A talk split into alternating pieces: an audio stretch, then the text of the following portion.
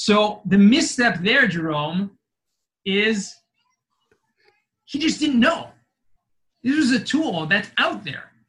And he told me, I think, I think he told me he was reading one of uh, you know the Rich Dad books, Tom Wheelwright's books, or something, where he first even heard about this concept and then he, he, you know did a google search or whatever found me. I don't know exactly how he found me. As an operator i know other investors are romanticizing multifamily investing and i'm looking to learn from other investors mistakes. I know you are too and you found the right place. Welcome to myers methods presents multifamily missteps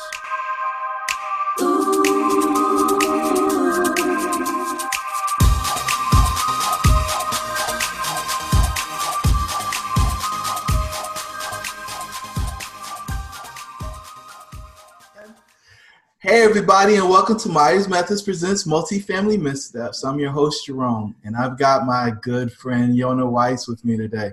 Yona, how are things in your part of the world? Oh, you know, we're doing well. Just keeping keeping on lockdown, keeping happy, trying to keep busy, uh, keep the immune system up, I guess. you know, that's that's the most important thing. Um, I got six kids at home, so it makes it uh, pretty pretty interesting and difficult. And that's not um, having six kids and trying to keep them happy and entertained during a quarantine is not uh, mutually exclusive exclusive to keeping your immune system up. Although some people might think it is, but it's it's definitely been interesting. Awesome. And so, if the listeners want to get in touch with you, what's the best way to do that? You can find me on LinkedIn. That's the best place to find me and I'll link that up in the show notes. So all they got to do is click the button to get straight to your page. And so for most of the listeners, they may not actually know what we're going to talk about today from a, on the deal deep dive and so we'll have to do a little bit of education but do me a favor and talk a little bit about your background and then we can go into the background on the deals absolutely so my background is actually in education and teaching. I was a teacher for about 15 years. Uh, got into real estate about five years ago when I just needed some extra income and wanted to do something different a little bit and learning all different aspects of, of the industry. So I went from you know being a commercial mortgage broker, learning commercial real estate, doing uh, some brokerage of some residential properties, just learning different different things, trying to find investment properties learning a lot about how to research um, properties, how to dig deep into finding the owners and stuff like that. And then I went into, you know, did a few fix and flips. That it wasn't for me, and looking for different opportunities, came across this company, Madison, uh, one of the top commercial real estate servicing companies in the country, and just have so many amazing people. An opportunity came about that just kind of fit what I was looking for, and um, you know dove deep into cost segregation, which is their you know, one of their expertise, and learned from the masters in the industry uh, who have been doing this for decades, and just keep teaching about this. You know, sharing the wealth of knowledge that so few people know about to benefit about uh, you know save taxes. Awesome. And so we've got two deals to talk about today. The first one is really exciting. So let's dive into that first deal. Yeah. So what a lot of people don't know about cost segregation is that it doesn't benefit everyone equally, right? And not, and I think you know George Orwell said it best in Animal Farm when he said, right, not all animals, right, all animals are equal, but not all are. What do you say? But not animals are. E- what was the what was the phrase?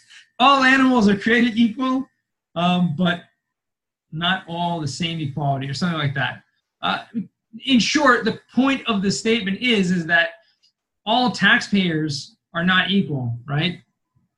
If you're a real estate professional, you actually have the highest benefit probably of any certain type of taxpayer that's out there. So when someone comes to me and they are real estate professional, meaning they spend the majority of their time involved in managing, brokering, building um, properties, they don't even know that they are like considered a god for whatever reason in the eyes of the IRS, and they barely have to pay any taxes if they can, because they can use those losses created by depreciation, which we're going to talk about now, to offset all of their income, all of their active income. And this is something a lot of people don't know about. So this first deal was a guy who was the top real estate broker in his county in California. Okay, so we're talking about big time money. This guy's making, you know, millions of dollars. Okay, and he, has a huge team, make millions of dollars, and he was investing it. He was investing in in, in properties and deals, and he didn't know about cost segregation, which means he was still paying the IRS hundreds of thousands of dollars a year. I mean, close to half a million dollars a year in income tax. That's literally what he told me. And I was surprised. So we looked at one of his properties. He bought a recent acquisition in 20, 2019, four and a half million dollar um, purchase price, uh, apartment building. I don't remember how many units it was. I think it was about 22 units in California. Makes sense, right? ah. Great, right? We're talking about like 200 plus thousand dollars a door. Okay, this was, and and literally he was set up to be paying that year because of all of his even though he had depreciation from his other rental properties still it was not enough you know obviously to offset all the wages he was earning from his brokering from his dealing. We found okay in this cost segregation study over $1 million of accelerated depreciation okay, which means a four and a half million dollar building, which he only put down. Have to remember, when you're buying a million, a four and a half million dollar building, you're not paying cash, right? You are using the bank's money, or sometimes using investors' money. Sometimes you're using the owner's money, seller financing, right? But you're putting down maybe a million dollars, okay, which means out of pocket, he we found one million dollars, over a million dollars of accelerated depreciation that you could use as a first year tax deduction with 100% bonus depreciation, which means the guy was making oh, well over a million dollars. Okay. Take that $1 million tax deduction, offset that million dollars of income, and he went from paying the year before, he told me over $350,000 of federal income tax the year before to 2019 paying zero dollars in, in income tax. So the misstep there, Jerome, is he just didn't know. This was a tool that's out there.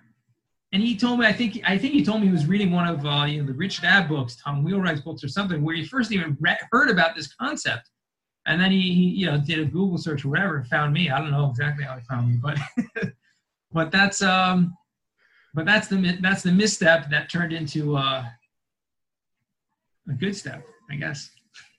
So I assume that your client is reaching out to you every time he buys a property now. Sure, absolutely. Yeah, it's a no brainer. Once you know about it and you can benefit from it, and like I said, if you're a real estate professional, it's a no brainer. Did he amend previous tax returns or he just started in that year? he just started in that year. So one of the things that was outdone with the previous tax reform in 2018, 2017, the Tax Cuts and Jobs Act, is you can no longer use uh, passive loss carrybacks.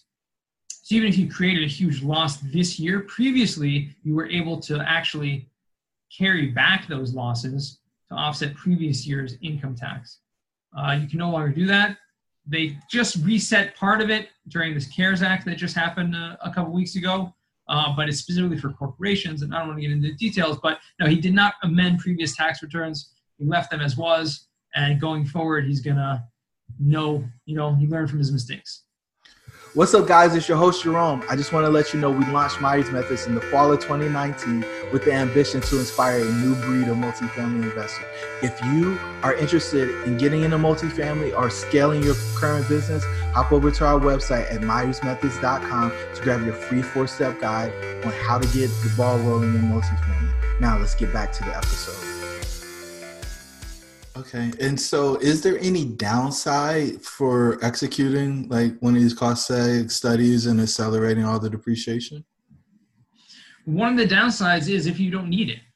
right? Um, and like I said, not all taxpayers are created equal because if you're not a real estate professional, you're limited to the amount of depreciation that you can actually use. The amount of those tax write ups that you can actually use is limited to the income from proper from your properties, from your real estate. So if you have a bunch of real estate, you're making a lot of money from the real estate, you can use depreciation tax write offs to offset all that, but it cannot be carried over to your other active income, um, which is where, you know, why would you create this huge amount of tax losses if you can't actually use them?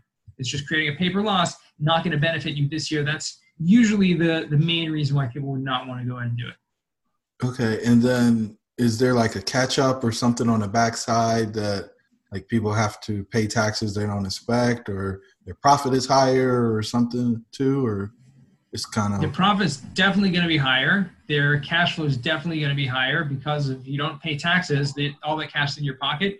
Um, there is another downside potentially when you sell a property.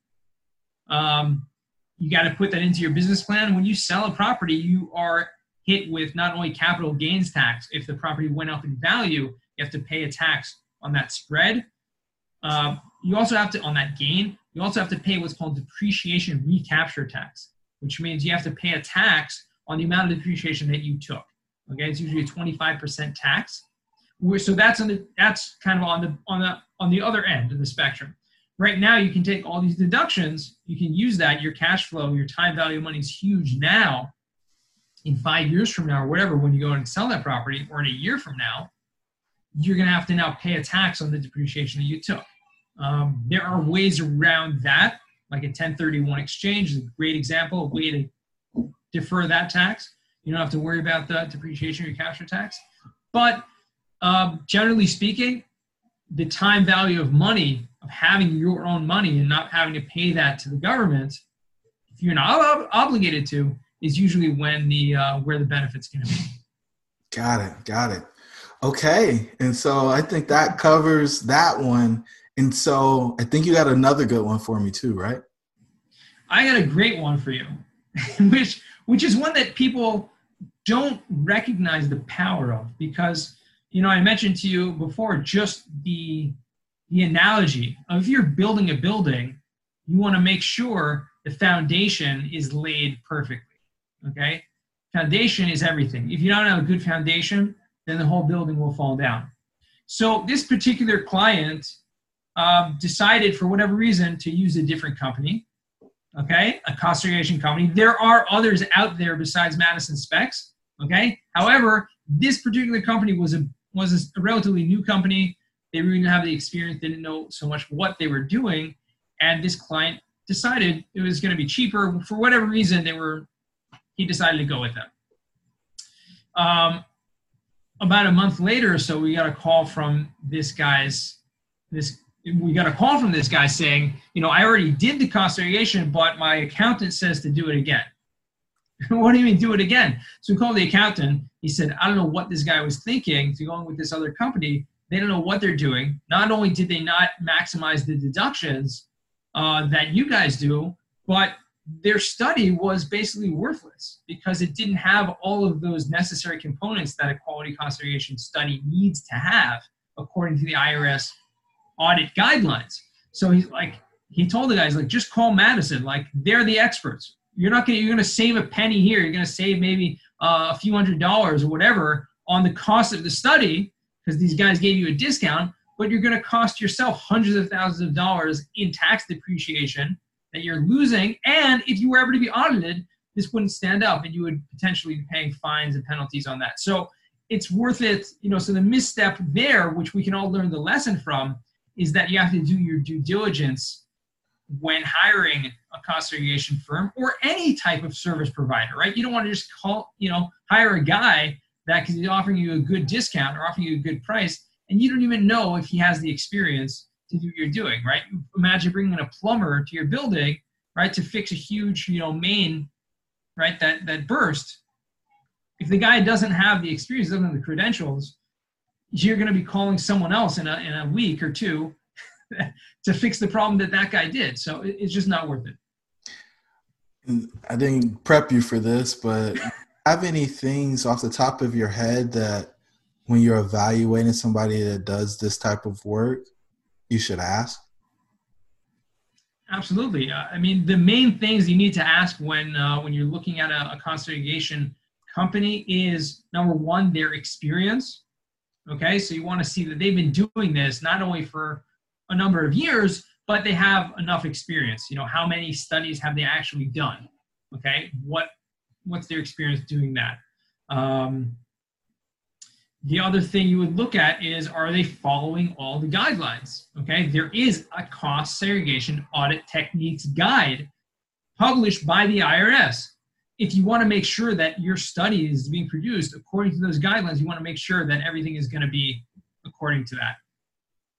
Um, the other, the third thing I would say is that do they have audit protection? Meaning, are they going to stand up behind their work in the event of an audit? Are they going to say, sorry, we did it, our hands are off, or are they going to say, of course, we're going to stand behind our work, it stands up to an audit? And, you know, what is their experience? Have they had any times where clients have been audited, and what's been their experience in doing that?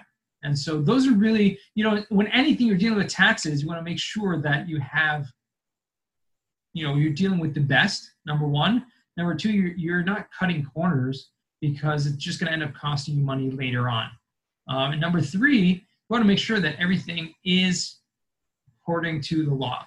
Okay, it's you, you don't want to be you know kind of fudging things and um, you know God forbid trying to do something wrong against the tax code because they may end up finding out, and even if they don't, it's it's not ethical in the first place. So, so that I really like that, and I'm curious about the audit. So like when you have audit protection like what actually happens like how does because usually they just want to talk to the cpa or the tax mm-hmm. preparer mm-hmm. how how does a cost segregation firm kind of insert themselves into that audit process so in the event of an audit they're going to look at your entire tax return and they're going to look at the cost segregation study because that's what produced those you know massive depreciation numbers in doing so if they have any questions on that um, then they would go directly to, you know, they go to the CPA, but the CPA just turns to us. They turn to the, the, the preparer of that, and they have to stand behind their work. Otherwise, it's worthless.